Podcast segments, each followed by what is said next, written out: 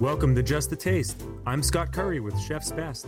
We gather to talk about the trends in marketing, retail, and production in food and beverage that are shaping the industry. Joining us today is growth specialist Dayton Miller.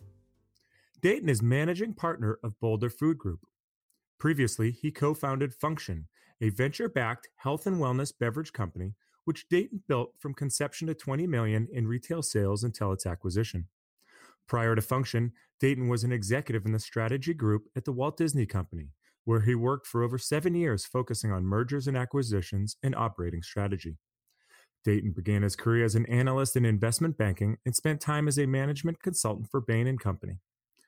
Dayton serves on the board of directors for the Harvard Business School Alumni Association of Southern California and also serves on the leadership council of the Fulfillment Fund, an LA nonprofit focused on underprivileged youth in education.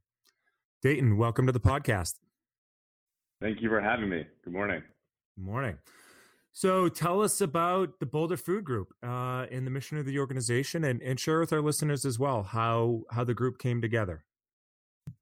For sure. So Boulder Food Group is a uh, venture capital firm that focuses exclusively on food, beverage, and dietary supplements. Um, more specifically, within that uh, that larger industry, we're focused on branded consumer packaged goods.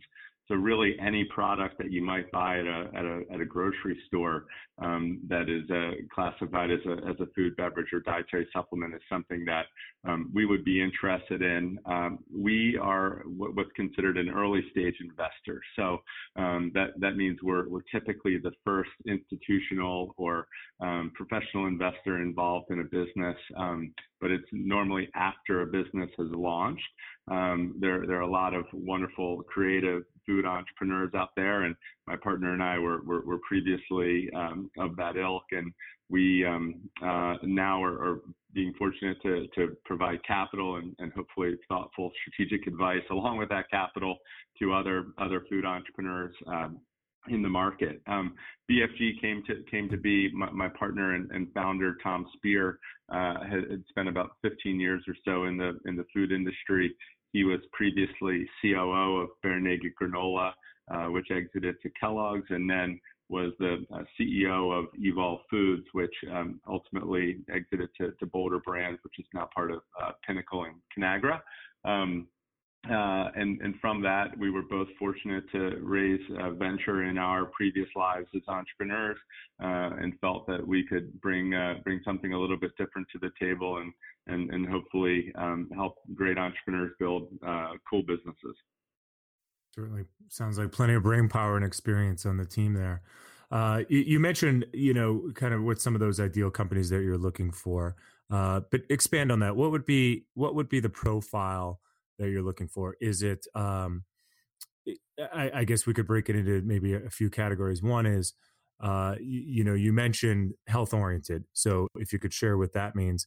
And then what stage are you looking for? Uh, obviously, there's absolutely no shortage of individuals out there that are creating, uh, you know, their own quality food, you know, whether it's a recipe in their kitchen or, or, you know, they've advanced beyond that uh, to having some level of manufacturing. But what what's kind of that ideal profile that you're that you're looking for?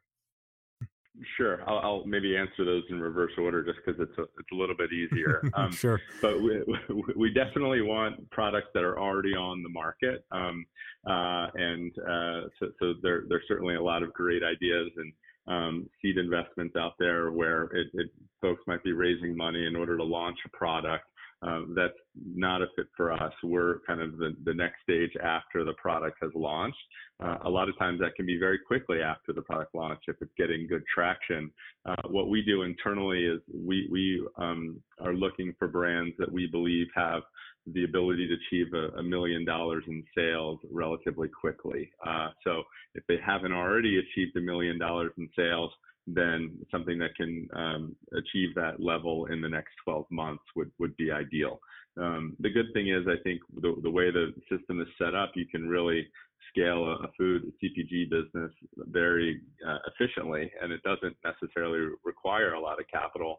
Um, uh, so that can actually happen a lot faster than, than maybe what a lot of folks might might believe.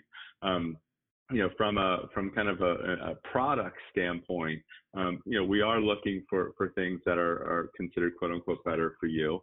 Um, I think that can really take a pretty broad definition. I think uh, 15 years ago, when we first started getting into this industry, something that was natural was considered better for you. And now I think you you know you kind of have to at the very least you have to be all natural. Um, normally or organic or non-GMO just as kind of table stakes, so to speak.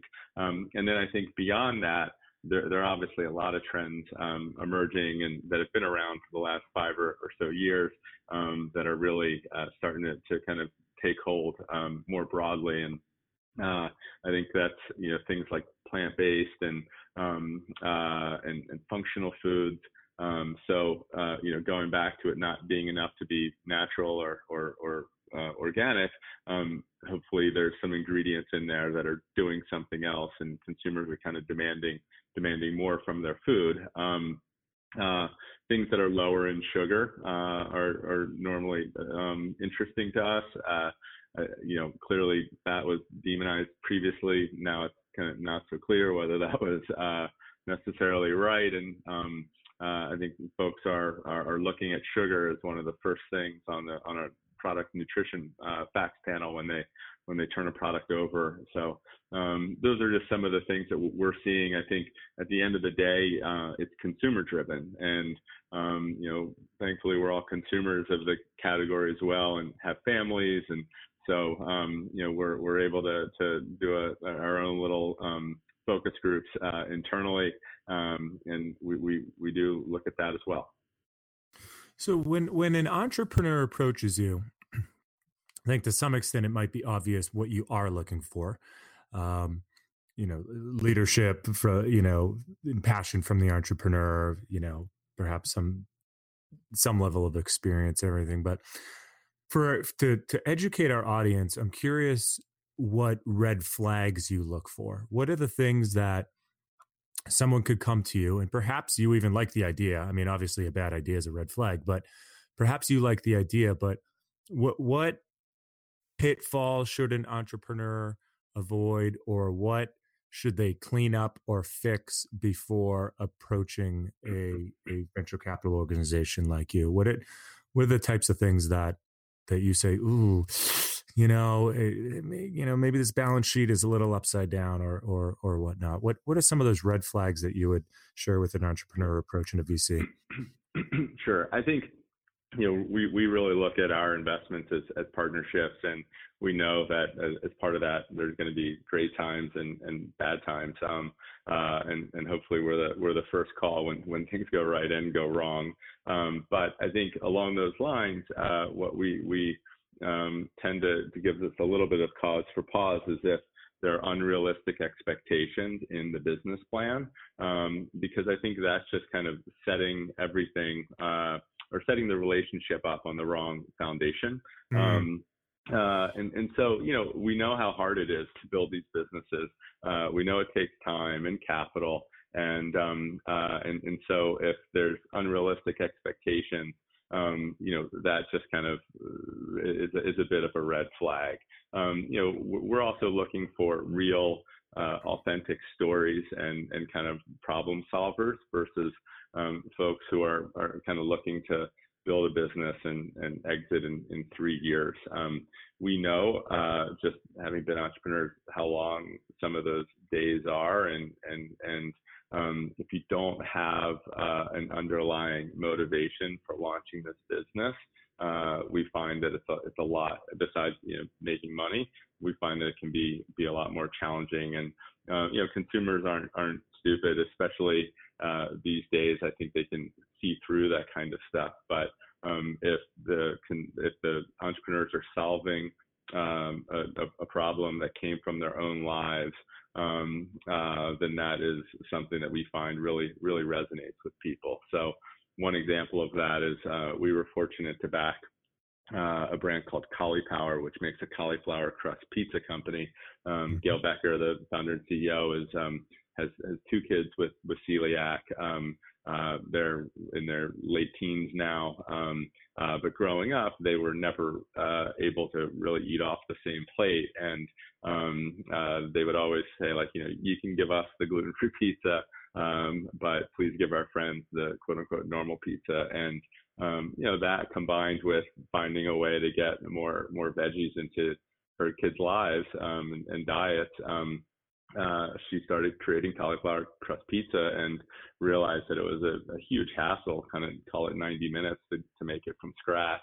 Um, and she just figured that if she was having this issue, there are probably others that were as well. And um, and and you know the, the, the brand has really taken off, and it's been a been a hit since then. So um, it's just a good example of a, an authentic story. Obviously, the opposite would be um, you know some type of uh, digital arbitrage situation where um, someone is uh, you know trying to perhaps resell products or um, you know re- really make a fast dollar. And um, we just think that these businesses take a long time to build and um, uh, at the end of the day you need to be be authentic. Mm. switching gears a little bit uh, to the industry itself. We talked to plenty of folks that uh, I would say confirm that food and beverage is uh, in in a disruptive period. I know that this disruption is obviously uh, you know continuous and it affects every industry all the time, but it really seems like some of the technologies and consumer behaviors that uh, really influenced and disrupted other industries, you know, perhaps five, six, seven years ago, are really uh, catching up, if you will, to food and beverage. Speaking, of course, about you know digital uh, online shopping habits and, and behaviors, uh, the expectation of customization and uh, you know on demand type delivery, and it seems it feels like, and, and certainly you know if you have a different perspective, share it. It feels like we're only in about the second inning here of of disruption to the food and beverage industry. So I would uh, to to to you know to apply that metaphor, I would say book sales is in the ninth inning, right? I mean, we're we're pretty much we're pretty, the ninth inning and maybe two outs on book sales.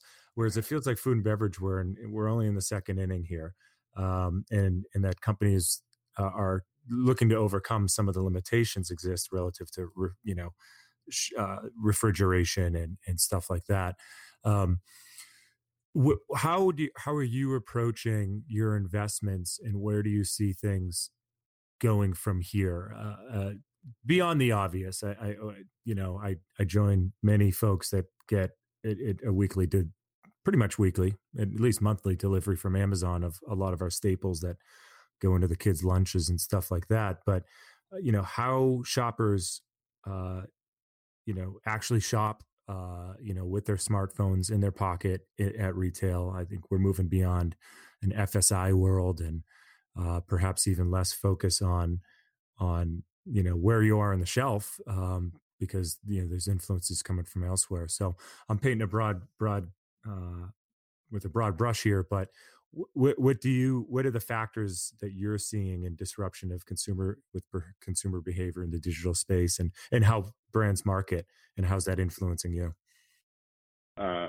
for sure. Well, I, mean, I, guess I would start with say I, I totally agree with you in, in the sense that uh, there's kind of disruption happening in in every segment of the value chain with with food and beverage. Um, and I'm optimistic that we're still in the early innings as well. And I think there's a lot of data points that that really show that. Um, you know, one of the more recent ones that we're really seeing uh, as investors is how quickly the, uh, the the big box mass retailers like Walmart and Kroger are adapting and um, uh, bringing in new brands that um, you know maybe years ago would have taken them three or four years. They now want to be a um, a local partner to help launch in certain regions, um, uh, and I think you know that's ultimately again being driven by the consumer because um, they're they're starting to um, you know change the, the way they eat. Um, uh, from a marketing standpoint, uh, uh, you know, from the, the, the, digital side specifically, clearly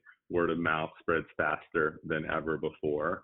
Um, I think from our standpoint, um, that really puts an increased emphasis on product differentiation uh, and products that kind of speak for themselves um, because if you do have something that's really unique and different and does um, uh, solve a real need in consumer lives, then um, there is kind of a natural growth curve that these uh, brands will will take, and um, we're almost believers that you can spend too much on marketing and kind of lose your authenticity and and lose kind of that natural pull that you would be be getting if um, you know you let the kind of product stand on stand on their own. Um, you know what's interesting is I think uh, across other segments of the um, of the value chain and, and supply chain specifically, it's, it's, candidly never been easier to launch a brand. You can uh, get a website up, um, you can mm. get a product on on Amazon, um, and, uh, and, and certainly you know easier to find suppliers, et cetera. Um, uh, co-manufacturers where you just rent line time. Um, so it's not like there's a ton of fixed costs like 20 years ago when you know you might be required to build a production facility and um, have a lot of fixed costs just to launch a product. Um, you know, at, at, the same time, I think because it's never been easier to launch a brand, um, there's just so many brands out there, and uh, and and so you know, in some regards, you're you're it's harder to build a really large brand, and um, so you know the stats we kind of look at i guess um, which is why we ultimately come back to, to retail at least today. Um, uh, you know i think it's roughly 5% of food that's bought online. Um, we think that's a fabulous place to, to launch a brand um, to get trial to iterate quickly um, to figure out your price pack architecture and your value proposition. Um, but at least today in order to build a big brand we believe that you still need to be in retail, and um, that's a obviously a different consideration set with respect to what the product looks like on shelf, um, being optimized for on shelf versus shipping, perhaps, um, uh, and, and, and, things along those lines. So, um, you know, it's it's definitely a fluid fluid world, and um, uh, and and one that we're we're trying to to navigate we um, uh, we do have two investment, two kind of strategic investments as a fund. One is in a, a business called Greenspoon Sales, which um, is a is a sales broker that helps brands uh, get get placements in, in places like Whole Foods or Target or uh, Kroger, et cetera. Um, and then we have a, another investment that's kind of the digital equivalent uh, in a brand called or a company called Cartograph, which um, is basically an Amazon sales and marketing specialist. And uh, so they help optimize um, uh, relationships with Amazon, um, advertising, um, you know, fulfillment and and uh, and sales, um, and really are kind of an outsourced arm for that. Um, so I guess kind of going back to the point of uh, you don't even need an internal digital uh, sales salesperson anymore. You can work with uh, with companies like Cartograph to get to get started and put something up on Amazon and, and see if there's real real pull for it. So um, yeah, it's, it's, it's certainly a, a, lot changing, but it certainly leads to never a dull day. Mm. How many uh, how many companies do you taking a look at?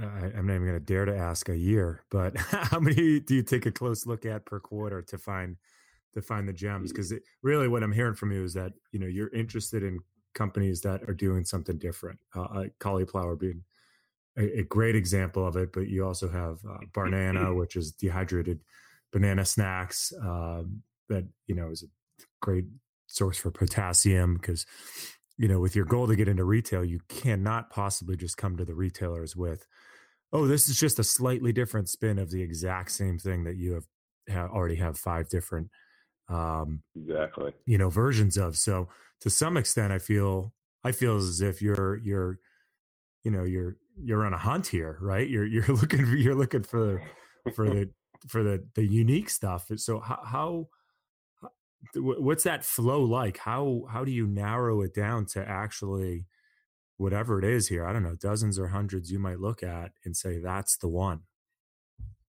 Yeah, no, I mean, I think at the end of the day, um, that differentiation is really one of the, the driving factors. Um, obviously the people behind the business really matter as well. And um, this is a long-term relationship. We're trying to find entrepreneurs we want to be long-term partners with.